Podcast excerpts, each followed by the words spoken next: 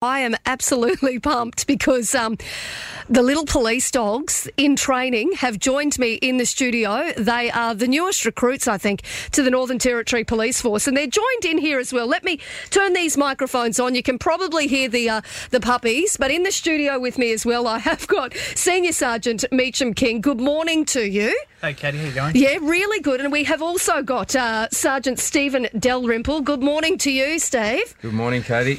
And we've got, what are their names? What did we call them? Jax and Axe. Sons of Drax. so you can tell we're very creative. That's the best. They are absolutely gorgeous. Now, they're fully grabbing my headphones. They really want to be part of the show. Um, and they're, how old are they now? They're now 12 weeks old. 12 weeks old. They have got massive paws. They are going to be big police dogs, aren't they? I hope you're not picking on them, Definitely not. I'm not I'm not shaming them in any way based on their size. They are gorgeous. yeah, they, they are awesome little dogs. They've, uh, as I said, they're s- sons of Drax, and uh, they've got all the little traits that he had as he was growing up, Yeah, right.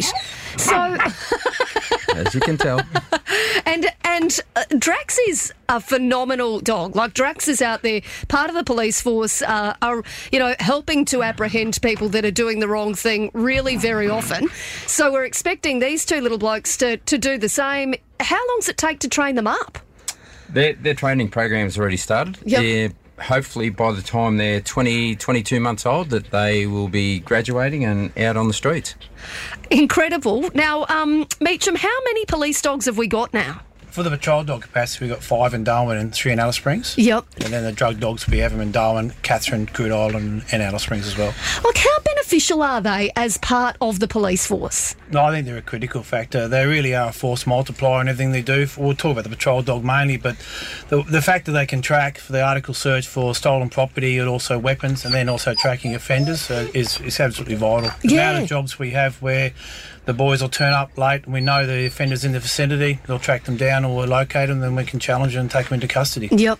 And I tell you what, there would be nothing more frightening, I don't think, than having Drax running towards you um, when you're being apprehended. I would think, goodness me, I'm going to stop whatever I'm doing. Um, now, they also, though, and I want to make this really clear, I, I caught up with um, with one of the police officers a couple of years back where they'd actually, I think it was Patrol Dog Daily maybe, who had um, helped to find an elderly woman who'd gone missing in some bushland near the waterfront. And, you know, the work that that, that dog had done was just incredible. Yeah, it was. That, that was actually uh, Wedge. Oh, it was Wedge. My apologies. and Matt Sorry. Yep. yeah. Yeah. And, and and you know, speaking to Matt and speaking to Wedge when that had happened, it was such a like it was a heartwarming situation, but it was a really you know a difficult situation as well. That had Wedge not been there, the outcome could have been very different. A- absolutely. It was a, a very much an uplifting moment for um, Matt as well. Um, there, yeah, as you can appreciate, a lot of things that we do, and there's not really a positive spin that you can put on a lot of it, but uh, it, it was a really defining moment for Matt, and he's had multiple discussions in relation to debriefing it and things like that, where Yep. it, it's it's been a, was a positive outcome at the time. Yeah. And just like it just shows you how instrumental the patrol dogs, the police dogs are as part of the police force. You know, they're incredible. But I want to talk a bit more about this training. Like, what do you have to do? Because they're loving being in here, aren't they? so so yeah, they're going to be training for quite some time. Correct, correct. So right now, one of the big things is their environmental uh, training that we're going through. It might look all fun and games, just bringing them in where they have a bit of a wrestle and, and Yep. things like that. But it's important for them to get out amongst the community, meet different people, Mm. see different things, walk around different businesses, different um, shops, all those kind of things to in- increase their environmental stability. Mm. And we also wanted to be social dogs as well, Katie. You know, with Yeah. the public events, Steve's taken Drax out to Bunnings for some of the days before, and other community events. We take the drug dogs to Ca- Casuarina for Christmas before Christmas. Christmas, Yep. as well as uh, the other animals, the horses as well. But so they've got to be social. They've got to uh, understand where they can be around the public and understand when it's time to be the dog, the, Yeah. the police dog, and when it is just to be a friendly dog for, for PR and also just to be part of the family. And that's something that's changed quite substantially over the years as well, hasn't it, with the training of those police dogs? Like the fact that they can be so interactive with the public, they they know when they've got to switch it on and they know when they, um, you know, when they're not. Yeah. 100%. And we're also we're focusing heavily on the development of the pups now. We've we recently attended a national forum down in Canberra with all the police uh, dogs from around the country in New Zealand for all capabilities, including explosives. And the, and we had a really good presenter from the United States who came over, and they Yep. were all talking about you've got to invest in the pups. Same as your children, you've got to invest in your children. You've got to invest in your new employees. Same as a pup. So we're, we're focusing heavily on these guys to really put more work into them to Yep. give us a better outcome. Because when they're ready to pass their assessment to be assigned to a handler, and on average nationally, it's only a 50% pass rate. So there's a good chance that only only Jax or Axe might actually get selected to actually move on to be a police dog. Yep. So by putting all that extra work into now, we're hoping to really increase that percentage and get them both about there. Yeah, right. the I didn't line. know that. I wasn't aware of that, and so it's really you've got to make sure that they're, you know, that they are the exactly right to uh, to be able to step into the force. 100%. 100%. Yeah. yeah. And so, what kind of qualities do they really need to have to be successful police dogs? Strong nerves. As you can see, they're, they don't seem to be afraid of anything at the moment. Uh, strong nerves, trainability, and a very good health um, background. Yeah. Now, Steve, tell me, mate, what's it like at your house at the moment? How many, bu- like, how much food are you going through dog food? And Let's not talk about. No, it, it, it's good. The, the, the, yes, it is a lot of work. I'm up probably ten to six and don't go to bed till after nine o'clock, and and it's the majority of the time is with these two.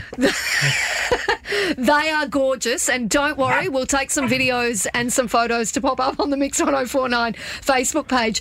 Um, but like, it, it- you know, it would be a full time job as well, realistically, caring for caring for the dogs. It, it is very much so, and the the animal that's suffering at the moment is poor old Drax. He's feeling a little bit left out.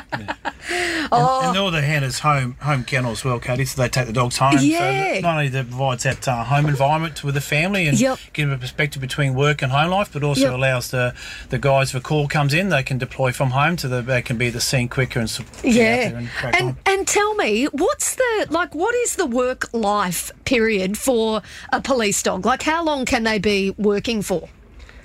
It's it's very much a dog by dog uh, basis, but generally there's uh, a five year working dog medal that is presented. It's a national thing from the Defence Force. It was initiated by them. Yep. And generally, if you can get five years working life out of a out of a dog, you've done pretty well. And Steve, um, what, uh, have you got other dogs as well? Have you just got Drax and these two that you're looking after, or? Well, it was one of the very sad days yesterday. I had to Oh. put my original uh, German Shepherd down. Oh, uh, I'm so sorry to hear that. Trial dog Lupo. Yeah, So Lupo. it was, oh. He was 12 years old and five months, and it was a very sad day at home yesterday. Oh, mate, I'm really sorry to hear that. That's devastating. Lupo had a, a long and illustrious career, didn't? He He was Yep. actually our longest serving patrol dog. Yeah, Uh, he right. Served over six years. Goodness me, and did some incredible stuff in his time. So I know that um, you know there'll be people listening this morning that are really sad to hear that, and um, and yeah, I'm really sad to hear that as well. And they're incredible dogs. These two are just gorgeous. Um, they, I'm very excited to have them in the studio. So we're going to play a bit of a song so I can get a photo to get up on the Mix 1049 uh, Facebook page. Thank you so much for coming in this morning uh, with the puppies, and I know that it's um you know, it's probably uh, difficult getting them out and about in, in different ways, but they are uh, they're in here training, right? Correct. Yeah, 100%. excellent. You might Oh, think so. they're trying to steal my headphones while we're um, while we're doing the interview, but gee, they're gorgeous. So we will get some photos up on the Mix 1049 website and Facebook page. Now, if you want to get in contact with me this morning, you most certainly can. Eight nine four one one zero four nine, and how wonderful, of course, to have Jax and Axe in the studio with uh, Senior Sergeant Meacham King and Sergeant Stephen Dalrymple. Thank you for your time this morning.